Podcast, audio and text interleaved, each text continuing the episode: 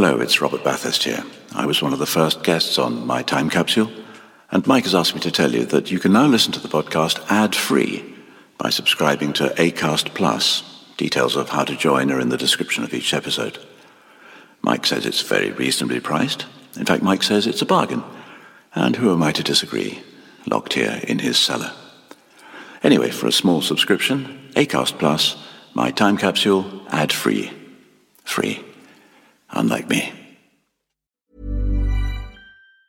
This Mother's Day, celebrate the extraordinary women in your life with a heartfelt gift from Blue Nile. Whether it's for your mom, a mother figure, or yourself as a mom, find that perfect piece to express your love and appreciation. Explore Blue Nile's exquisite pearls and mesmerizing gemstones that she's sure to love. Enjoy fast shipping options like guaranteed free shipping and returns. Make this Mother's Day unforgettable with a piece from Blue Nile. Right now, get up to 50% off at BlueNile.com. That's BlueNile.com. Life is full of what ifs. Some awesome, like what if AI could fold your laundry? And some, well, less awesome, like what if you have unexpected medical costs? United Healthcare can help get you covered with Health Protector Guard fixed indemnity insurance plans they supplement your primary plan to help you manage out of pocket costs. No deductibles, no enrollment periods, and especially no more what ifs. Visit uh1.com to find the Health Protector Guard plan for you.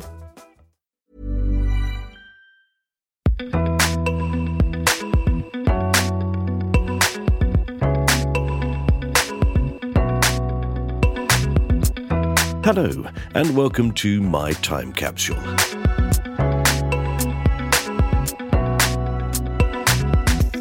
My name's Mike Fenton Stevens, and in this podcast, I talk to various people about the five things from their life that they would like to preserve in a time capsule.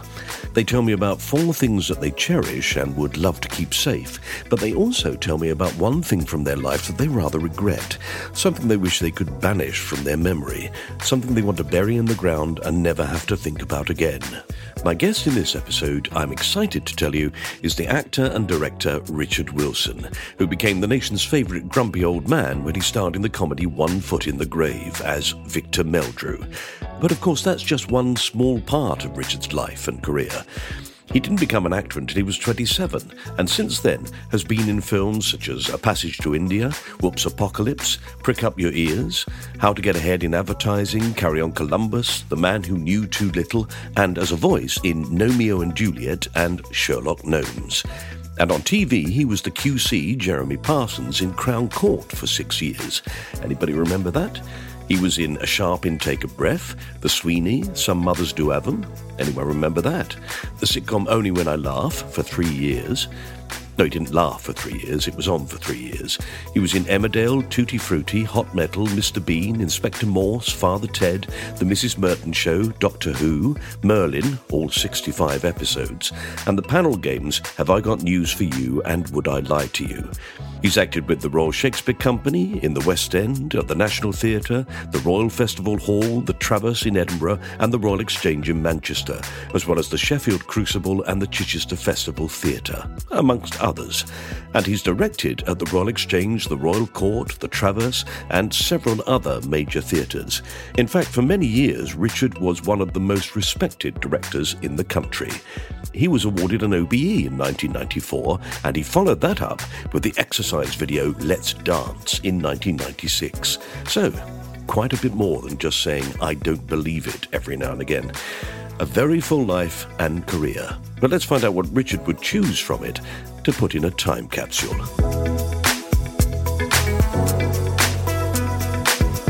And how long has your son been in the business? Well, he, Did I ever meet him? I don't think Yeah, you have, I don't no. think I did. No. Nor your daughter. And Um, you pay him. If we make any money. Not before. So where's it broadcast? Well, you can subscribe to it. How many have you done now? There are about 130. God. So, And um, have you made any money from any? not much, and it continues to grow. It's a very difficult, incredibly competitive field, podcasting. Because there are more and more starting, aren't there? Well, at the moment, definitely. The people basically during lockdown had nothing else to do. Of course, the aim eventually would be, like Desert Island is, to not necessarily be just chasing fame. I mean, I put out, I don't know if you've ever met him, I've put out one episode with somebody who's not famous, and it's a fellow called Adam Wide. He was a comedian in the 80s. He's a fantastic man. He's done an amazing amount of work for charity over the years, very quietly without anybody noticing it. He's lived with HIV for 25 years now. And he's one of the most interesting men I Where did you meet him? How did you Uh, meet we him? met him at Edinburgh in about, about Oh, 1979. course. he was performing up there. Because you know, uh, I was going to Edinburgh for the first time when I had my heart attack. I know. I think Angus and I photobombed your interview with Kirsty Wark. That's right. That's right. I did it in um, in Sheffield as a as a one foot in the grave episode where I was the only person in it. David always wanted to do one with just me, so that made it perfect. So I did it in Sheffield for the theatre, uh, and they worked quite well. So we'd sold out. The only problem was that uh, Clive had rung me up and said, uh, Richard, I can't get any insurance for you because you're over 80. and I said, no, don't worry, I'll handle it. He said, well, he said, I tell you what, I'll share it with you. So, of course, then it happened and uh, we lost money. I don't remember anything about it. And uh, I was up in the hill, up in, uh, in Hampstead. I used to live in Hampstead. I stopped living in Hampstead because there was too many stairs. Um, so, because I fell off this little balcony, I was waiting for a writer. Uh, I can't remember. Uh, one of the things that happened when I fell off the, the thing, I hit my head, and that's what did the damage. So my memory is not very good, and I forget people and things like that. Um, and I've forgotten what I was going to say. What was I going to say? That's the thing that did the damage. That's the thing that did damage. Uh, Yes. Um, so I was going up to. Uh, it happened on a Wednesday, and I was going up to Edinburgh on the Monday. So it didn't happen. I've been pondering whether it should happen, maybe eventually, because I always feel very guilty about the people who had bought tickets. And Yes. I, I meet people who say, I, "I had a ticket for your show in Edinburgh." I had a ticket for your show in Edinburgh. Did you? anyway, how do you like to start? Have we started? Sort of, yes. I mean, it's, it's, it's that thing of just, I don't mind drifting in. I mean, all we're going to do is for you to think of things that you treasure from your life. Five things that you Can I drink my tea? Yes, you can drink your tea. There's atmosphere. The drilling's still going on, but uh, I'm sure it'll stop at some point. Well, they should have stopped by. n- There we are. Uh, I may have to ring them. Okay, Uh, shall I ring them now? let's see how it goes. Let's see how it goes. The great thing is, before all these things start, I can say we're Richard's flat and somebody was fixing the stairs. Uh, and then once people know what it is, these things become less intrusive. So, yes, so we'll just work through it and you can think of things anytime you want. Yeah. Well, the first thing I thought about, because I I can make them impossible, because you couldn't possibly get all the plays I've directed into. Oh, I don't know. into but it would be wonderful to have all the plays I've directed in a box, so I could go back, because I, I don't remember a lot about them. Uh, I never meant to be a director. I always wanted just to be a, a jobbing actor. I had no idea that I'd become famous, of course, or anything like that. But I, I started directing at RADA because at RADA in your last year, uh, students had to do a, a mime play. And I was very good at mime because I didn't have to speak. and uh, when I was in RADA, my accent was Scottish, broad Scottish. So I directed the mime play and rather enjoyed it. And I thought, oh, is, that's rather interesting. And then when I went to the theatre in Manchester, the one at Granada had. oh, right, yes. When I started there, I was directing uh, the late shows, uh, helping to organise the late shows for Gordon McDougall. Then I found a new play by uh, somebody at the City Lit, where I, I used to go as an amateur. And I said to Gordon McDougall, well, I'll put that into the late shows. Who would direct that? And he said, well, why don't you direct it? Mm-hmm. So I can remember being absolutely thrilled for about five seconds. then, then realizing what a nightmare. But that's what started me, and, and, and I always wanted to act and direct. It would be wonderful if I could sit down sometime. And be reminded. Would you be reminded of mistakes, do you think? You'd look at it and go, oh no, why did I do that? uh, well, I, I'd be surprised by some of them, especially the early ones. I think, well, that's terrible. because I'm sure it was pretty terrible. There was quite a famous actor in it who was at the, because the Stables was a theatre company. The idea was it was going to do plays in the theatre at the Stables, mm-hmm. which uh, Granada built, and have a theatre company as well. So it was television and theatre. So Gordon McDougall's idea was quite clever.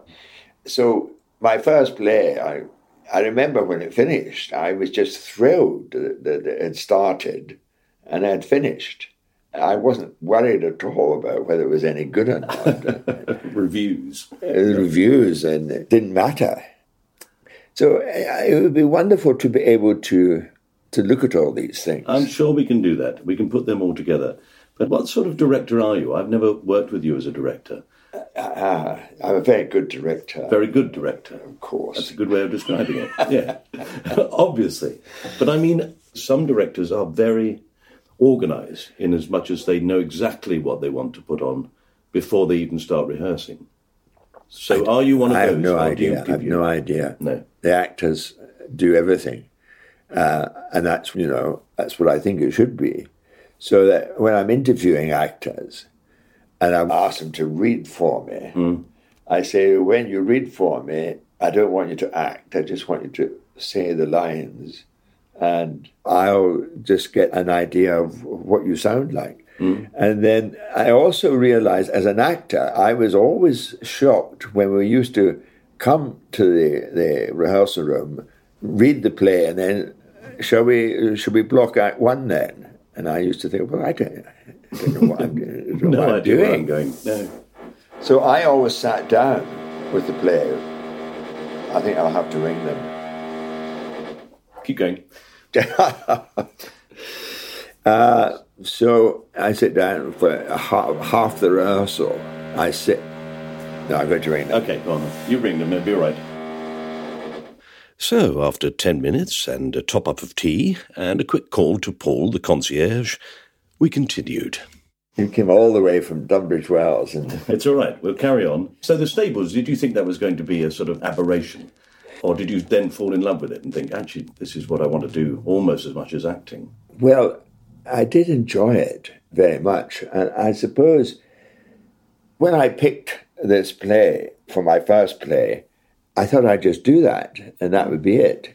And then uh, I told Gordon McDougall I, I, wouldn't mind directing again. Mm. And, and so I started directing for him there. Um, I did another play for him. Mm. Uh, we were going to do it as a late show.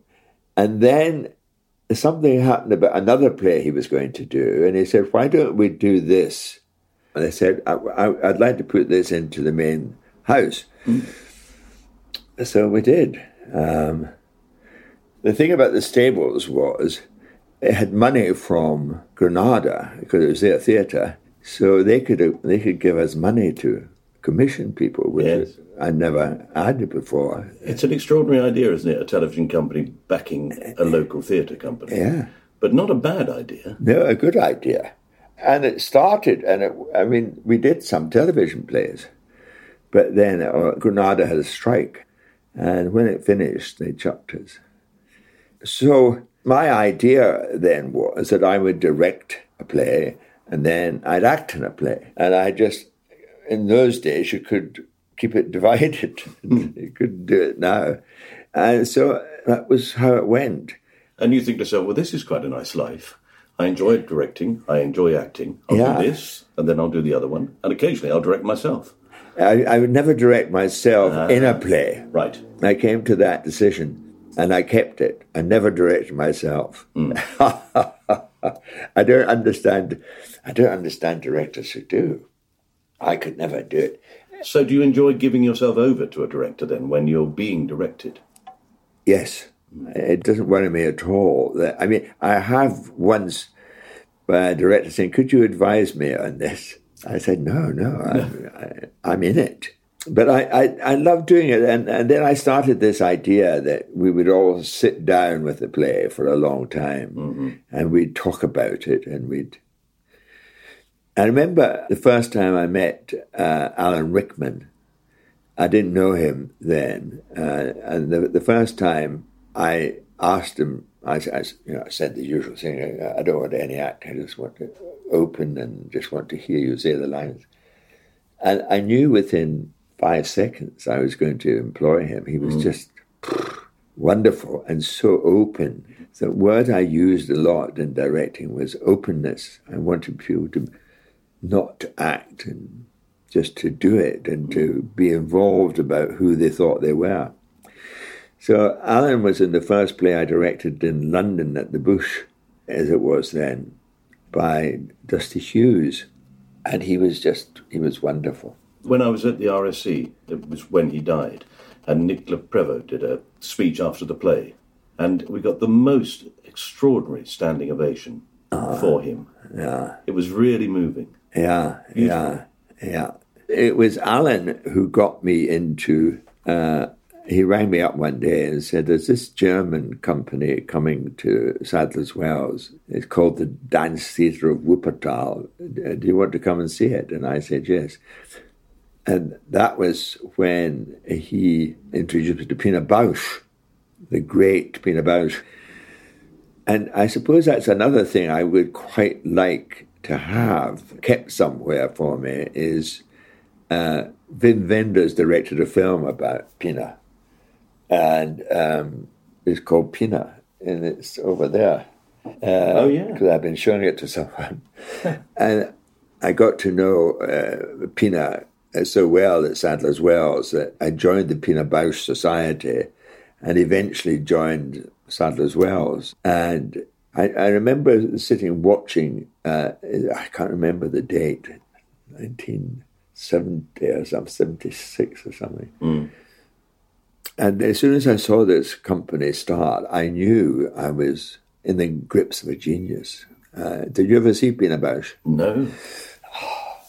Pina Bausch, all over Europe, she was very well known. Mm. And she always came to Sadler's Wells mm. and would go to Edinburgh to the festival. And she was just, it was, it was, mod- it wasn't ballet. Ballet, I went to see ballet when I was in London at first, and it just didn't work. So when I saw this, though, it was funny and it was hmm. charming and it was just wonderful. So those techniques, all those, what I suppose at the time were experimental techniques, you applied those to your own directing, reading a play and then reading it again and then talking about it, and talking your way through it. Yeah. It's almost universally done now. It is. It is. There were other people doing it, which I didn't. I, I had never done it as an actor. But I thought this is, this makes sense. Yeah, because uh, we were in a way led by the rep system, which is we haven't got time to do that. Yes. Get up and block it. Yeah, block yeah. it. That's right. And then we'd have lunch and say, "We'll block Act Two this afternoon." okay, and then we'll go for a run through. it's crazy because then halfway through the run of a play, you think, "Oh, this is completely wrong. This decision I made on day two. Yeah, yeah. And I remember when I was at the Citizens in Glasgow, as one of my first theatre jobs, this actress, oh, I can't remember her name, and she's dead now anyway, like many, many of them. Hmm. Uh, when she did the read through, she was marvellous. She acted her socks off. And I thought, oh, I'm on after her. I, I can't do that. uh, and then I thought, well, no, well, that's, she's not doing anything with anyone else because she hasn't prepared with a fellow actors. That's what started me stopping it and not allowing any acting in, in the early stages because they didn't know who they were. Or what they were going to get from another actor. Or what they were going to get from another actor who was playing their part and trying to find out who they were. Mm. Yeah. So that was that became very important that we, we just sat down. Sometimes we'd play games just to stretch us. I used to play games with um, bean bags. We used to stand in a circle and throw bean bags to each other. Three bean bags, mm. keep going all the time. Just calling someone's name. Yeah. Yes. Very good fun. It- very It's good also, fun. it, you get really skillful at it if you do it enough. You do. And then you find that it does affect the acting. It really does. You you are able to listen and be involved in several things at once. Yeah. And then I started putting a stopwatch on it to see if you could keep it going. and I remember once when I was doing a play in Hampstead, they rang up and said, Listen, Richard, you'll have to stop them doing this beanbagging before the show because they're taking too long. And uh, they, the actors loved it. It was great fun. Yeah. I've done plays where we would go through and we would name the scenes. So we would take them, as it were, away from being Act Two, Scene Four. We would name the scene to make us think of what that scene was about. And no, I didn't do that. Max Stafford Clark did that. Yeah. But problem with me is my comic brain always kicks in at those moments. We had to name a scene where the Duke of Marlborough's, his young son Jack, was carried across the stage by pallbearers. And they said, anybody got any suggestions for that name? And I said, uh, Jack in a Box. I was told I wasn't allowed to make suggestions. no more suggestions for you, Michael. Did you direct? No, I've never directed. No. But you'd be a good director. Well, I wonder if I would. I don't know. I don't think you can tell until you do it whether I would be too keen to, whether I would think I was right too often. I don't like directors who do that, but Oh, I, I wonder if I would be guilty of it. I know. Quite a lot of directors who had been actors would do it for you. Say, no, no. And I always said to the actors I was working with, I will never give you a line reading. So I, we'd always talk our way through it. And, mm-hmm. and then now and again, I would say, look, I'm terribly sorry, but can I just give you a, a, a sort of a suppressed line reading? you know, so roughly what it's about. But I never, I never did that. Uh, we had to find it together. Uh, it was very important. Well, of course, as well, quite often what you think would be the reading of something can turn out to be completely wrong, or neither are right. One is as good as another.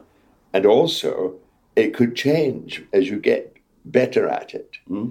I mean, I, I always used to say, um, if you said to me, I saw your production last week, Richard, very good at something, I said, well, which night were you there? Uh, yeah. Because I used to see it quite a lot. I mean, it's another thing that I did. I went to the theatre almost every night to watch and, and make notes. Uh, Yes. you don't want to shout at your actors. You you want to just say, "Look, that wasn't as good as two No. days ago." Or I can understand why you did it, but Yeah, yes. yeah. So, would you say that acting was the main thing that you've done? You'd always describe yourself as an actor who has directed. I always describe myself as an actor director. And when I did Desert Island Discs, I said to you, uh, and they didn't concentrate on my directing more, I couldn't do anything about it. And that to me is my the more important part of my work was directing. I thought I was a better director than I was an actor. And I was really upset that they hadn't mentioned that I'd been an associate director at the court and in Sheffield. And that was very important to me. So I, I directed a lot of. Um, when I was in Sheffield as an associate director, Sheffield is where they did snooker. And I said to the artistic director, I said, it would be a very good idea to do a snooker play sometime. and he said, well, organize it. And I spoke to him, uh, oh, what's his name? Oh, what's the name of the writer who did the play at the National about the comedian? Oh, yes. Um, oh, God. Oh, for God's sake, Richard, I'm exactly the same as you. I'm terrible with it. Did two of us sitting here with no ability to conjure up a name. And nowadays, I can't do it without Googling. I know. So anyway, I said to him, I, I met him at a, at a wedding, and he said, when are, when are we going to work together again? I said, well, it's, it's up to you. He, he had become quite famous by then. And I said, I, I'm looking for someone to direct a play about snooker for Sheffield. And the, the pause, I, I could do that. I, would- I would be interested in a snooker play. And so we had a snooker play. Fabulous. It's a great theatre, isn't it? It's a great theatre, yeah. And it was the first time in the time I was there with Daniel Evans that we had a new play in the big theatre. We always did new plays in the studio theatres. the Nap, it was called. Mm. I always find that the people in the theatre next door, which is sort of the touring theatre, oh yeah, they're always really envious of the people in the Crucible. yes, and the people in the Crucible are envious of the touring people because yeah. they're being paid a lot of money. They're being paid more money. uh, yes, indeed. So that was uh, very important to me that that Sheffield knew I was talking about them uh, because they meant a lot to me. Mm. And, and so did the, my time at the Royal Court. I mean, that's an extraordinary thing to do. The Royal Court has been such an innovative theatre for many, many years. Yeah. It's a wonderful thing to be asked to direct there. Yeah, yeah. Oh, gosh, yes. Oh, I remember the first play I directed there. Uh, I was absolutely cock a hoop. And terrified, I should think. And terrified, mm. yeah. When I went to London, I always thought that the Royal Court was a theatre I wanted to go to. I didn't want to go to the Royal Shakespeare Company mm. and watch a play, but going to the Royal Court, left wing, new writing, that's what I wanted. And it was wonderful. And then Max Stafford Clark was producing then, and I, I, I had met Max in Edinburgh. And so I started directing there, which was wonderful. Mm. Well, I'll tell you what, I shall get together all your plays.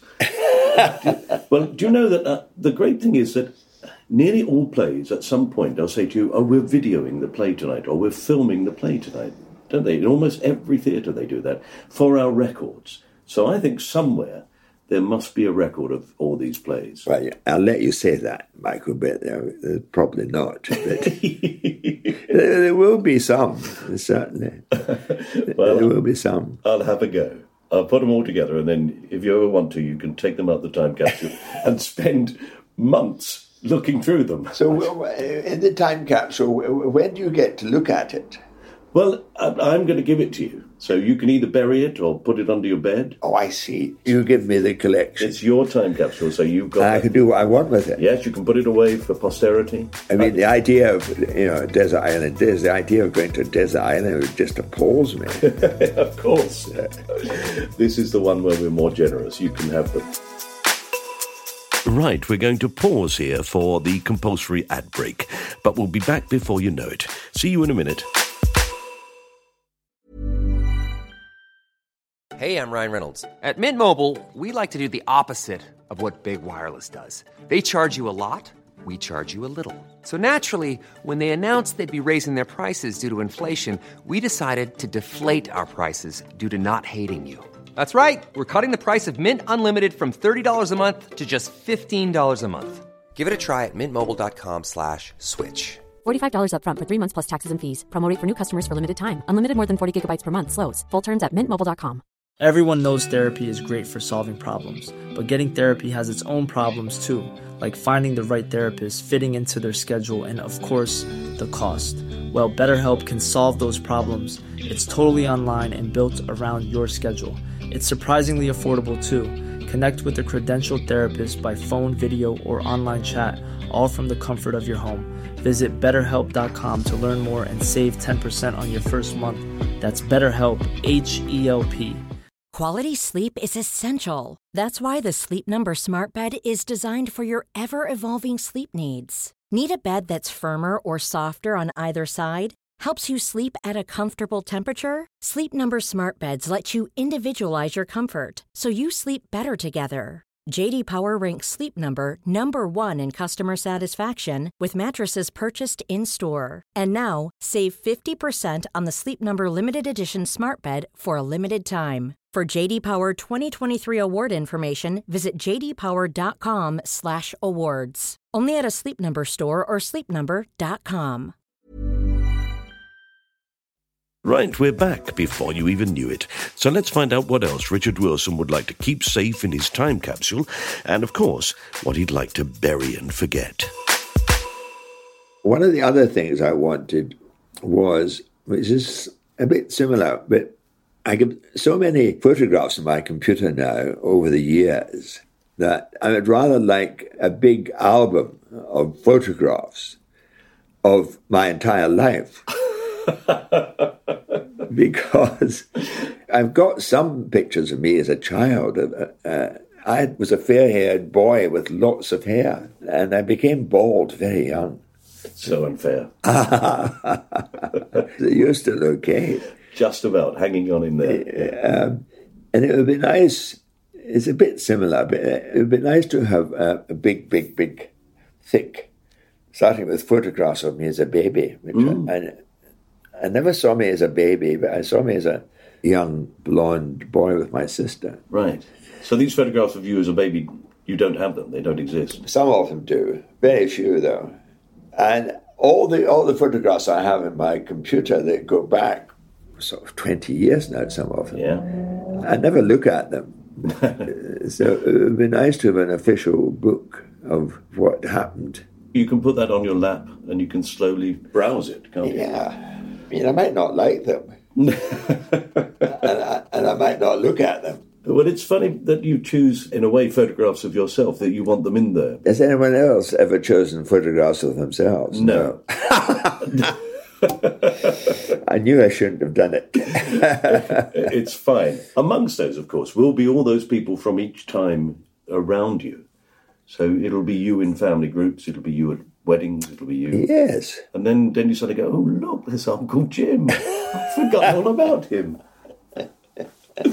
Tell me then, when, as a little baby, you were you were born up in Glasgow? In Greenock. In Greenock. Uh, I'm a Greenockian.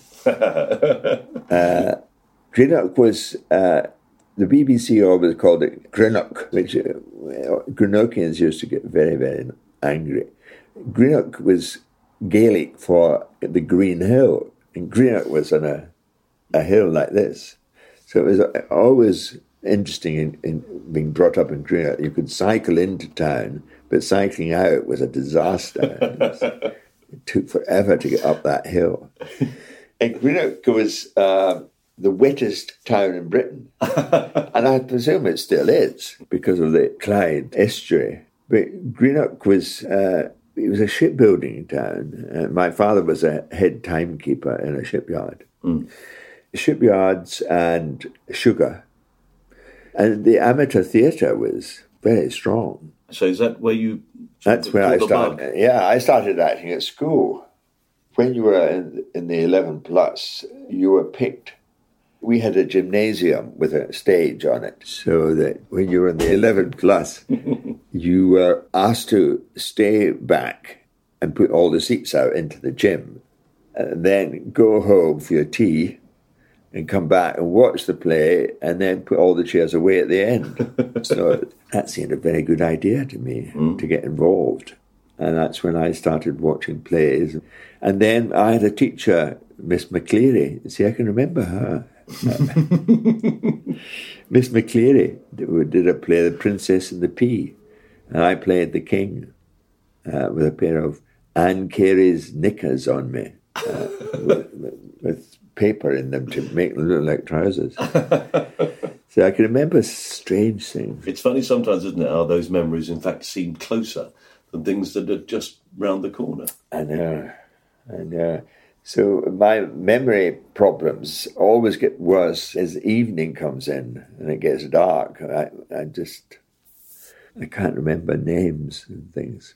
So I was talking about Greenock. Hmm. Why, why was I talking about Greenock? Well, I sort of asked you where you were born. Oh, you, yeah. brought up. You did. Yes, if you ask questions, that's quite good. now, I must tell you about one of the other things I want, of course, is I, I there are two drinks I want to be in my. What do you put them in? What do you put there? Well, we can have a drinks cabinet in there.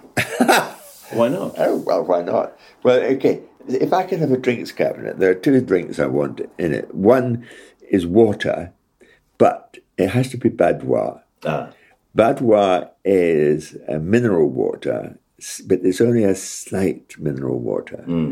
And I love having it in the fridge, and drinking it is just a great joy to me. is Badoit? It's slightly salty, isn't I'm it? going to give you one in a minute. Okay.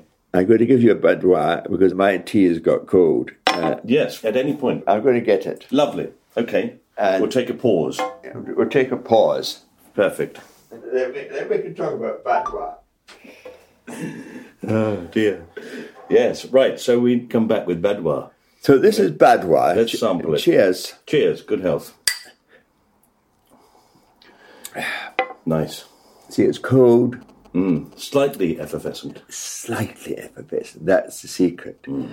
And I just go crazy about it. Yeah.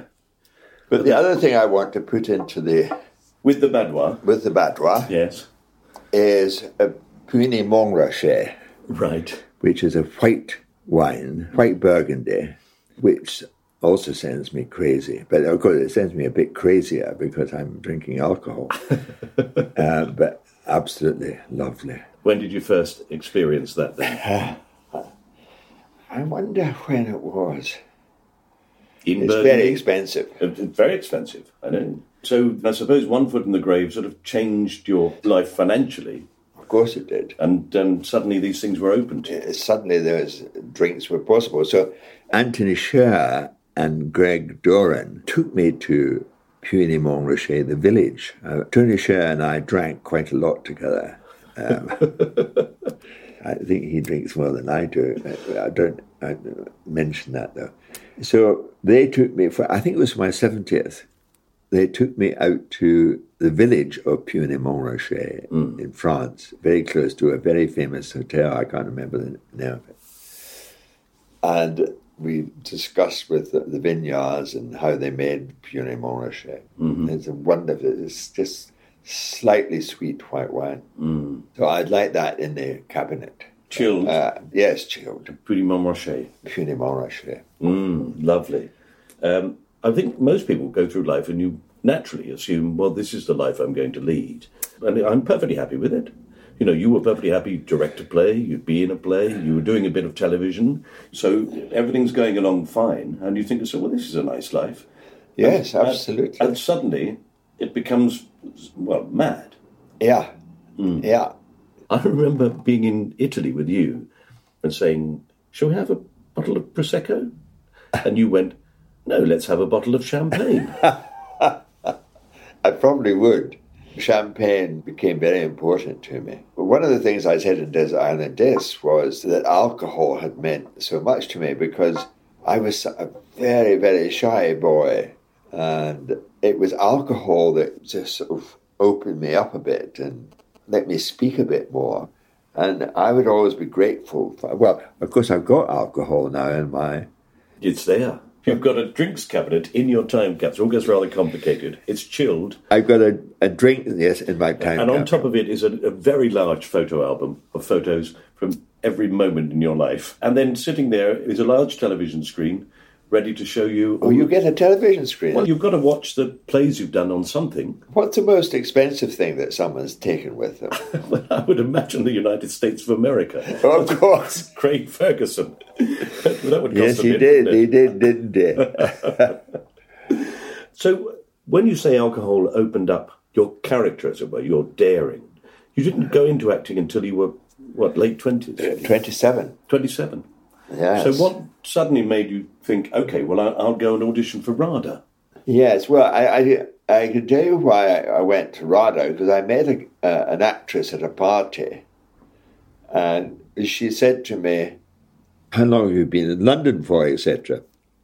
And that was about four years or something then. And she said, well, do you know that if you've lived in London for a year, you can go to LCC. They will pay for your education. I said, No, I didn't. so I only tried for RADA. I didn't try any other academy, but some people do, you know, mm. try many. Yes. Well, with the idea that you probably won't get into most of them. Yeah. So I just tried for RADA. And I remember that you had to do classical and modern. I chose for my modern piece a bit that a friend had written. We were in a review together, and he had done this monologue. And I chose that, and people said to me, No, no, no, you've got to do Chekhov or something like that. And I said, No, I'm going to do Roger Booth. He used to write these reviews. So, well, it went down quite well. I, I know they laughed, and that was a, a, big shock to me that I was getting a laugh uh, for this. It was quite a nice little monologue this man talking about his girlfriend who's ditched him. I can remember one of the lines even. Uh, she gave me the ring back in the Beecham's pillbox. Gosh, you see the things I can remember, and Isn't that weird? I can't remember anything about yesterday. uh, so that's what got me into RADA. A- And I remember talking to John Fernald, the principal at the time.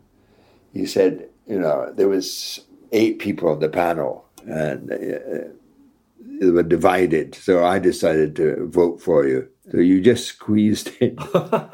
Said, But do you think they would be relieved? Uh, because I should imagine, of course, over and over again, they must watch. Oh, here we go. This not this monologue again. of course. That's why I was thinking. And what Um, did you do as your Shakespeare? Do you remember? I do. It was from Julius Caesar, and it was Mark Antony's speech over the body. Friends, Roman countrymen. Friends, Roman country. That was it. Yeah. Give me your ears. Mm. I don't think I remember much more about that. No. but you've also played Malvolio, haven't you, in your career? In my career, I played Malvolio at the Royal Shakespeare Company. Did you? Yeah, and um, I hated it. I didn't hate it, but by that time I was quite well known, so I knew that the reason I was in the show was because I was quite well known, and then mm. people would come maybe to see Richard Wilson doing Malvolio, mm. and that's what frightened me. Right. Rather than coming seeing the play and discovering this brilliant comic actor. Yes, Who is that man? Why is he not on the television? I know, I know. Well, it's true. There is a certain wonder in going out on stage. If you're confident in what you're doing as a performance, but you also know that people won't know who you are or what you're going to do, it's a real thrill, I think, to be able to walk on stage and think, you just wait. You wait and see what I'm going to do. Yes, yes. I never wanted to be well known. I just wanted to work. I just wanted to do jobs. Um, and when One Foot in the Grave, Susie Belbin, the producer, she always said it, it's going to get much better. Just you wait. And of course, she was right. They became very well known. But uh, David also, David Renwick also wrote, what was the thing you did before? One. David Renwick, uh, it was the first thing that David Renwick had written by himself because he hmm. had another writer he used to write with. I can't remember his name. Oh my God, here we go again. And so when David took over, he, he had his own trauma. Uh, this is me and my own now. Hmm. I mean, he was, a, he was a wonderful writer. He still is a wonderful writer. Hmm. And is now planning to bring Victor into the theatre, but played by, not by an old 85 year old. So you're looking for someone who's just retirement age. I think I know who he's thinking of, but I'm not allowed to say not that. me, is it? Sorry, Michael. Oh, damn. But you you don't look any older. You've kept your youth. you have. You must have been told that before. I've not been told it by my wife.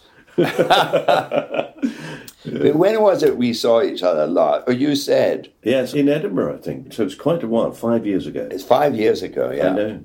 I had my heart attack almost five years ago. Yes. It's extraordinary how time goes by. I know. It's ridiculous. I know. Still, we've had fun together. Absolutely. I have a very fond memory of a car that I sadly don't have anymore, but I had a little blue Mazda MX5, and we were staying in Italy, and everybody else had gone off to town, I think, and we stayed at the house. And then I gave you a lift through the Italian hills with the top down, and we drove It was a two seater. just a little two seater. Yes. Yeah. It was a gorgeous day. And then we sat and had the most fantastic lunch. Oh. So those are things that you cling to during lockdown, aren't they? Those memories. Yeah, yeah, yeah, yeah, yeah, yeah. Okay, so that's three things we've got into the time capsule. Well, the thing I want to leave out, we'll do that first. Yes. The thing I'd like to get rid of is my walking stick. Ah, because I do need it now quite a lot. So if there was some way they got rid of it, then I might. See, I don't- I don't use a walking stick in the house, for example. no. But if I was going into the park, I'd be on my stick. And I find that, well, I find it very valuable, but I also hate it because it's always falling down wherever I put it. And then I've got to bend down and pick it up, which I'm no good at. That's uh, something that's gone. But you do still go into the park. I go into the park every day, Hmm. but I don't walk as far as I used to. That's the thing. Yes. Which is is bad. Now there was something else. I, uh, what was it? My memory's going. You see, I should have written all this down. and I and I was going to write something down, but, but I slept in. We could always put in our inability. I'd, I'd chuck mine in with you. The inability to remember people's names. oh yes, names, actors' names. Uh, when you're talking about films, for example, I, I've watched so many films, and I want to tell someone about a film. In fact, it's one thing I want to tell, talk to you about a film I've just seen. I can't. Hopeless. Hopeless. There was one evening I woke up in bed and I thought, oh, of course, there's quite a few things I remember, so that that's going to be easy. But uh, of course, they've gone. uh, oh, the other thing I was going to do was listen to some of your. I only listened to one. I can't remember who that was. and I thought I must listen to more of them. It's quite good company, I think. The whole podcast world is quite interesting. I've only really become involved in it since I started doing this. Are you uh, a known podcaster now? Uh, I mean, Yes. I get asked to do interviews with people talking about my podcast. like one foot in the podcast. he- you know, Exactly. Yes. he was thrilled that I had uh, that I had agreed to talk to him. Well, I should imagine so. If you're going to do a podcast where you're talking about your favourite television programme and it is One Foot in the Grave, the person you'd most want to talk to would eh, be Victor Meldrew. yes. Absolutely. And I and I'm glad you did say yes to that man because he's um, he's very sweet. Oh, he's absolutely. charming, and he's very passionate about it. The only thing was that upset me uh, slightly was that before he did One Foot in the Grave, he did the other very famous sitcom, A Little Van. uh, Now only fools and horses. Only Fools and Horses. He said, when I did Fools and Horses, I thought, oh, you didn't tell me about that. What surprises me about you doing it is that I know how hard it's been to have that one little thing in your life. Well, not a little thing, but that one thing Yeah. life dominate it. Because you are quite a private person. The idea that it makes other people feel that in a way that they own you, that they have the right at any time to just shout at you in the street or, I know. or come up to you and- and just say, Can I take a picture with you? And you go, Well, I'm just walking through the park, actually. Ah, yes. Hmm. I've seen you go out of your way to avoid it. Yes. Um, I tell you what I could take with me. I've remembered something. I could take a, a wig and a disguise for getting me out. Uh, because I we- I wear a baseball cap uh, in public because then I get hidden. And I, for, I forget when the weather gets good and I don't wear my baseball cap. Of course, people say, I don't believe it. And uh, it's not so much now. So uh, if someone says to me, I don't believe it in the park, it doesn't worry me. I just wave and, and walk on. So I could ask for, a, uh, would I need one though if I'm dead? Well, I'm not sure you're going to be dead. no, Oh, I see. no, no. This is uh, Oh, you have the. it's there for your use during your life. You can have it anytime. I see. So you can, yeah, you can open it anytime you want. Yes, and there are those things that you find precious and that you want in your life. Oh well, I think a wig. uh, I've never worn a wig in my life apart from in the theatre. uh, I, I, That's I- an interesting thing, isn't it? That actually, of the things you can choose, you're choosing in a way anonymity. anonymity. That's it. That's very good, Mike. You made it sound much more serious. I, tell you what I'd like to take with me is anonymity. There you are. I've said it now. Yes. Um, I remember saying in uh, Desert Island Discs that uh, I didn't own a car until I was 40 because I thought actors shouldn't drive cars. They should be in the underground or on the bus looking at people. And I really believed that. I wanted to be in touch with society. It sounds a bit falutin, but uh, it, it was true. Well, that again, it's that thing that you said earlier is that I never particularly wanted to be famous, or in fact imagined you would become famous. So it's not so much you you didn't imagine you would become famous; is that you weren't interested in it at all. That's right. I think I remembered thinking about this because I've been watching Wimbledon a lot. I'm very into the tennis, mainly the men, but don't, don't say that. Uh, because when you first knew me, I, I wasn't out as gay. And of course, I am now because yeah. I was outed, uh, which was a great relief to me. Uh, was it? Yes. Oh, I always thought that actually it may have been slightly annoying, but you were relieved by it. Oh, yes. Mm. Yes, I thought, I wonder if my sister, which is silly because uh, my sister died recently, at oh. 91. She did very well. Yeah. And I thought, I don't want to come out because it would uh, upset her. I've got a, I've got a nephew who's, who's coming uh, today from Greenock who's 57. I've got two nephews. Uh, and his brother's coming as well. So he's coming today, and he's 57 now. Mm. And I still think of him as a, as a little boy. Because I used to go up to Greenock and take them both up the hill. Yeah. And I, I, told I told his brother that I was gay before his mother knew, mm. uh, because I thought, you know, if I pop it, he should uh, be able to pass it on, uh, carry on. Yeah. Uh, so the other thing I was going to ask for, mm. I remember now, was a ticket to the Royal Box at Wimbledon. Because when One Foot in the Grave was famous, mm. uh, the BBC used to invite me to Wimbledon. And then I also had a friend who got me tickets, but I never got a ticket to the Royal Box. No, really? Yes, very naughty. Well, in that case, because I can do anything, we'll move one of the royals out of the way. You yes. Can sit, you can sit in the prime seat right at the front there, the front row. Oh, yes, that would be good. because And, I... um, and if I can basically get Federer to play Nadal every day, will that do you? I'd like to see some of the younger men, if you right. don't mind. Okay. well, I think we should put that into the time capsule. A seat in the royal box at Wimbledon.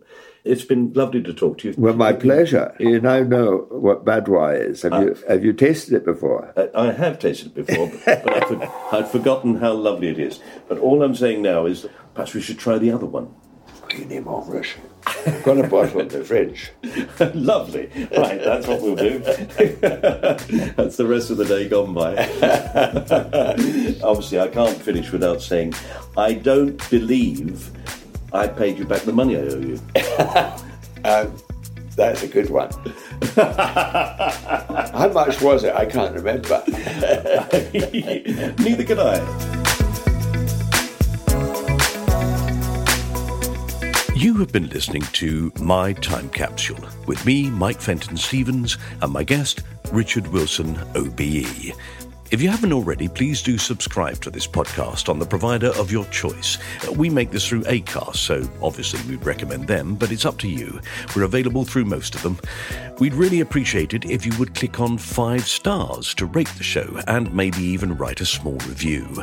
You see, the visibility of a podcast increases with each recommendation, so thank you if you take the trouble to do that. The theme tune was written by Pass the Peas Music and is available in full on Spotify.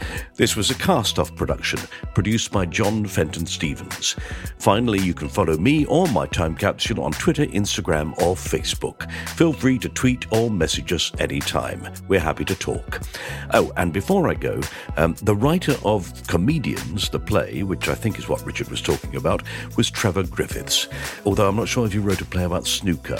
And David Renwick wrote with Andrew Marshall for many years on such shows as The Burkiss Way on the radio and the TV sitcom with Robert Hardy, Geoffrey Palmer, John Gordon Sinclair, and Richard Hot Metal. You see, when I have access to Google, I have got a great, um, a, a great, um, hang on, I just look it up. Oh, memory, yeah, bye.